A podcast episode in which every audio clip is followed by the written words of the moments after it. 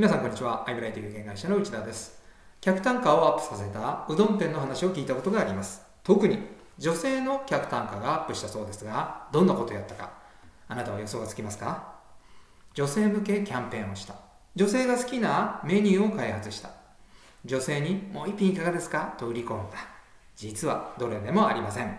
やったことは簡単で、本来のうどんの大盛りを普通盛りと呼ぶようにしただけです。大盛りうどんを食べたくても、女性は大盛りでお願いしますと言いにくいもの。しかし普通盛りでお願いしますなら言いやすいわけです。これで単価アップ。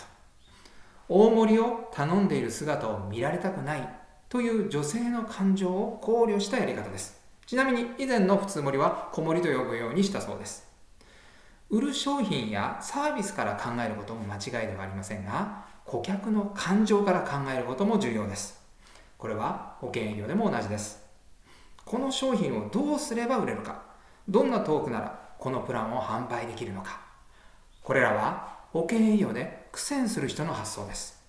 トップセールスは売りたい商品ではなく、顧客の感情を中心に営業を組み立てています。目の前のお客様は今どんなことを思い、どんな心配や不安を抱えていますか？保険のことをいつも考えているお客様は皆無です。にもかかわらず有利でお得な保険を語るから断られ、嫌がられるのです。今でしたら物価上昇や円安、将来のこと、未来の日本のことなどに不安を持っている人が多いのではないでしょうか。こんな顧客の感情を中心にセールスを組み立てれば、今までと違う結果が得られると私は考えています。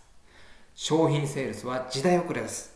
これからは感情セールスが有効ではないでしょうか。